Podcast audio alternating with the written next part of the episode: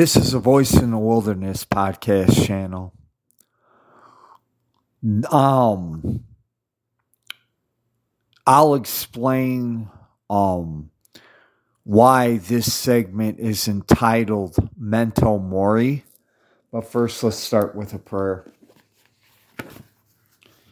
In the name of the Father, Son, and Holy Ghost, amen.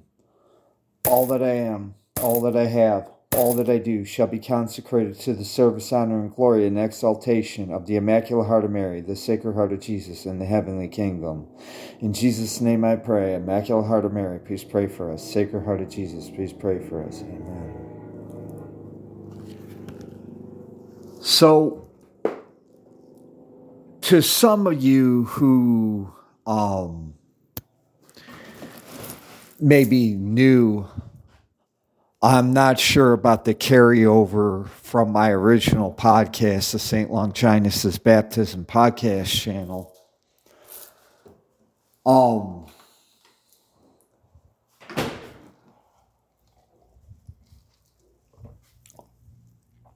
I I got through, I want to say about maybe halfway through that particular um, that particular podcast, and I started two segments.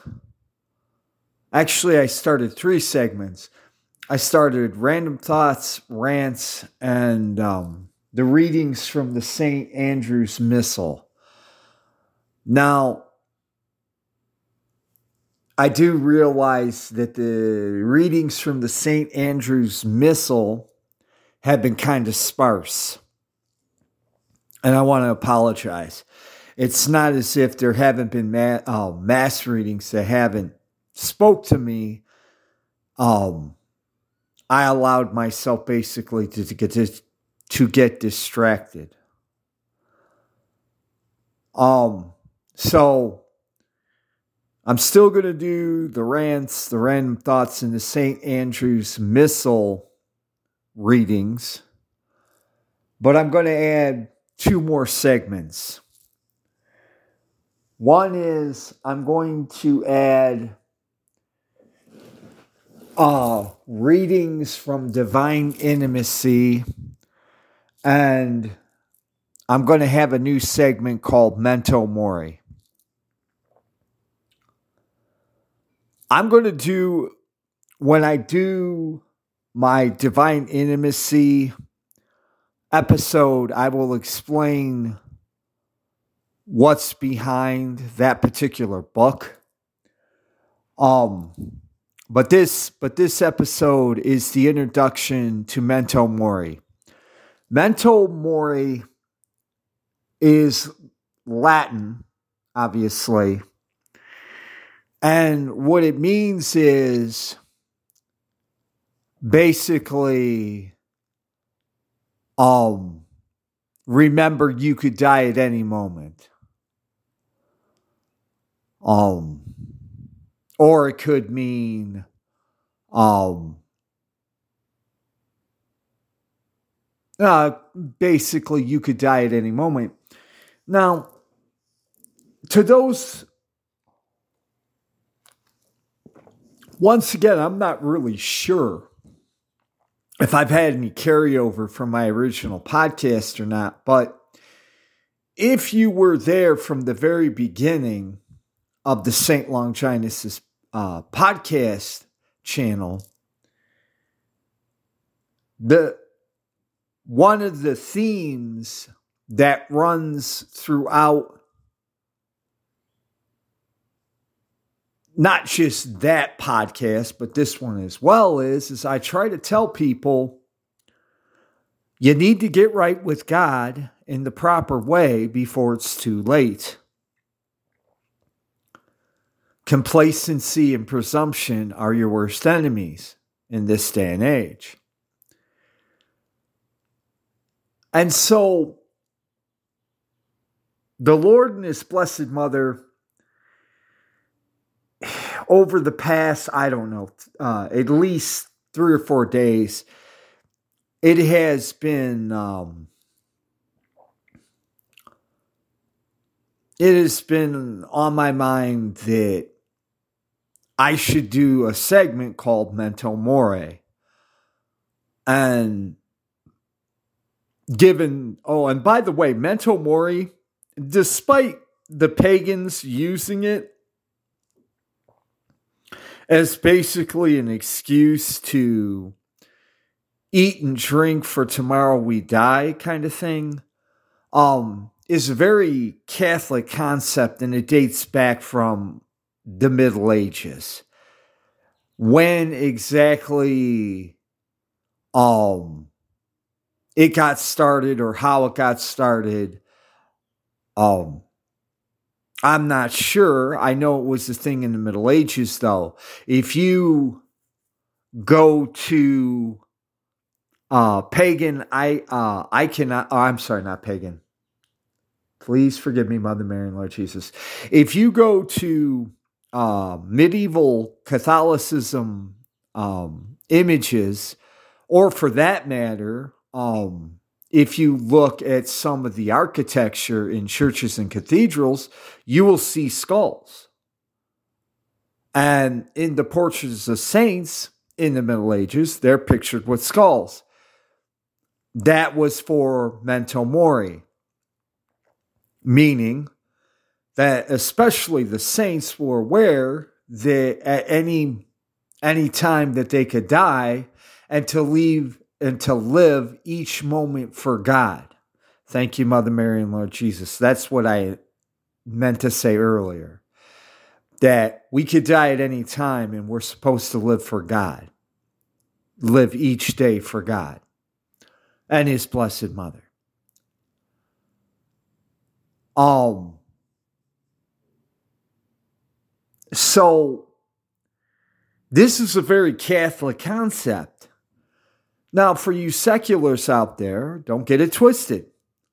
I know that there's, you know, a lot of a lot of pagans out there and literally a lot of pagans out there use it.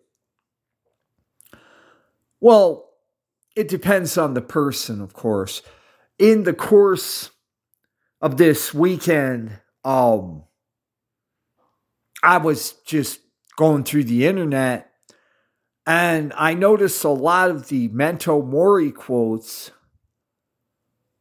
were the skull was on a uh, a quote of like um oh, what was his name? Um, he's a famous Stoic philosopher, a Roman Stoic philosopher. Um, Aurelius. Thank you, Mother Mary and Lord Jesus. If it didn't have the skull, it had Memento Mori and then the quote from Aurelius. Now, this goes back to what I've always said that anybody anybody can have a grain of truth. Now, the truth is the truth. They may be saying it for the wrong reasons or the wrong intent, but the the truth is the truth. Now, some of the more secular, um, like professors and stuff, actually, most professors are, will say that Stoicism um, influenced Christianity. These are the same 300 IQ takers that insist that um, St. Paul the Apostle was influenced by Platonism. Where I've actually gotten into arguments online about this. Um, just as a quick autistic aside, uh, for those of you who may not know, St. Paul, before his road to Damascus moment, was a rabbi. If you read his epistles, I'm not sure which epistle it is, he mentions the fact that he was a rabbi and that his teacher was the famous Jewish rabbi Gamaliel. and if I'm not mistaken, I believe it's the same Gamil, uh, Rabbi Gamil, that's uh, mentioned in the book of Acts. And anybody who isn't trying to be something that they're not, i.e., smart or smarter than they are, knows that at the time when St. Paul wrote his epistle, pious and devout Jewish rabbis would have nothing to do with the pagan Roman and Greek authorities. They would have nothing to do with them because they were pagan. Now, there was a Greek influenced school um, in Alexandria, Egypt, but Paul wasn't you know, had, as far as I can tell, was never in Egypt. So, um, I think this is a case of what I always talk about where people are trying to fit Catholicism to suit their ends. And especially to the Vatican II sect members because the whole purpose of Vatican II is to corrupt traditional Catholicism and make it more uh, natural. And when I say natural, just just substitute the word worldly. You know that God had nothing to do with St. Paul's um, spirituality. He he just picked up Platonic Platonism. Platonism. Thank you, Mother Mary and Lord Jesus. Platonism. And then he just put a Catholic facade on it. Now, I'm not saying every Vatican II sect member, you know, that is their intent and their purpose. However, when they say stuff like that without knowing the full facts of the matter, that is what they're implying unconsciously. That God had nothing to do with it. That, you know, through rabbinical training, he had picked up Platonic, uh, Platonism. And then when, um, you know, he had his road to Damascus moment, he took Platonism and he Christianized it. And by the way, when people do this kind of garbage, they're unwittingly assisting the evangelical atheists or the people's people who are um, hostile to true to true Catholicism. Anyway, I went far afield as I'm wont to do sometimes. So, the whole purpose of the memento mori, I've already stated that anybody with two eyes and a brainstem knows the fact that we could die at any minute. So, every day we should be living for God is one of my themes. Um, so the segment that I'm going to call Memento Mori this is my intent. How it actually turns out is another issue, is going to be um I might take a secular topic or um a spiritual topic and I might expound upon how um living for God every day and realizing, you know, and, and how this ties into every day might be your last. Thank you, Mother Mary and Lord Jesus. Just a quick bit of Catholic history.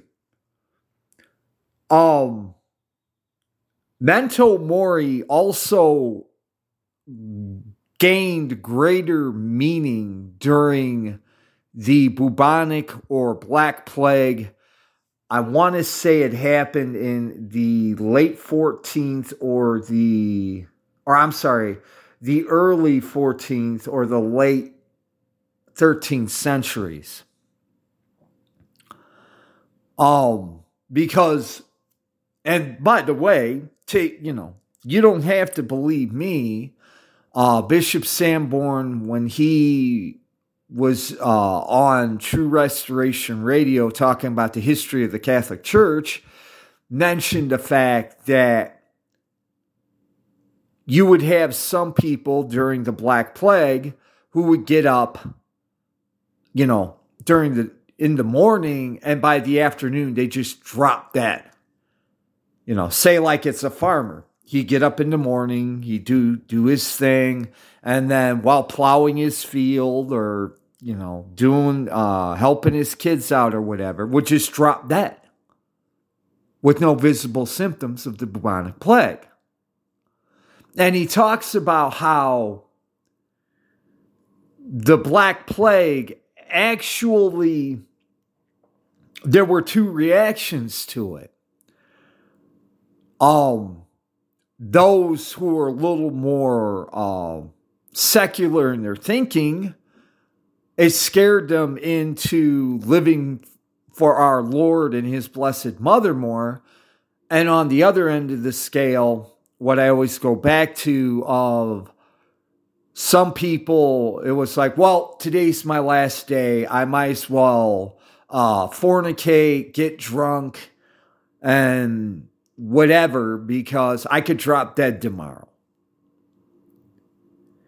That last attitude kind of led to the sensuality and the worldliness that entered into Christendom um, around the time of the beginning of the Renaissance. Now, I don't want to make this into a history lesson. Um, the some of the more extreme examples of the worldliness of the Renaissance popes and I'm not claiming to be an expert here, you take it for what it's worth. I think that um the just having you know having had the black plague because if i'm not mistaken i think the black plague ran for like a hundred years in ser- you know in series but that might have been a factor in the sensuality of Renaissance Catholic art and sculptures and architecture. But I think a lot of it too was was that a lot of the pagan Roman and Greek writings and their their art and stuff were being uncovered. And some of these popes admired the beauty of the the art, the prose, um, the sculptures, and wanted to kind of interject that into uh, Christendom at that time. Now, just as a quick disclaimer once again, I'm going to remind the 300 IQ takers out there that unlike the fake popes of the Vatican II sect, the Borgia Pope Alexander VI and his contemporaries of the Renaissance may have been very sinful in their private lives but they were orthodox in their teachings.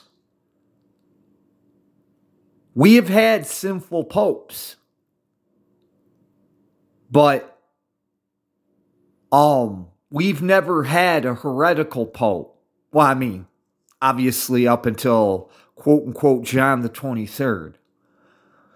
So, for you 300 IQ takers, oh, and by the way, St. Robert Bellarmine talks about this. But seeing since how a lot of people seem to be allergic to doing their own research, you don't have to take my word for it. Uh, True Restoration Radio talks about it. Go to any sedevacantist, a podcast, they'll tell you. Anyhow, so the memento mori thing. So basically, the the concept of living for God today for tomorrow you die was in uh, Middle Ages Catholic thought prior to the bubonic plague, but during the bubonic plague era, it increased in its intensity. And um, after the Protestant revolt and the breakup of Christendom, obviously individual Catholics or individual saints um did the um you know memento mori was was a uh, philosophy or way of living. But it kind of it kind of lost traction and now it's being resurrected again ironically enough, mostly by the Vatican II sect, the Neotrad members, and the pagans themselves, which, since the Neotrads are pagans themselves, you draw your own conclusion. So, to make a long introduction shorter, when I do the Memento Mori segment, and like with the random thoughts in the rants, I will put the topic in the description box. Um, but it's basically going to be about how living for God today, like it may, like today may be your last day, ties into whatever topic I'm talking about. So that's the introduction to the Memento Mori segment. I really appreciate you giving me your time. I do. I'm praying for everybody. I would like to see as many people get to heaven as possible. And I hope and pray that these new segments will be um what's the word I'm looking for? Um edifying. Thank you, Mother Mary and Lord Jesus. Edifying. So, God bless you. Have a good day. Bye bye.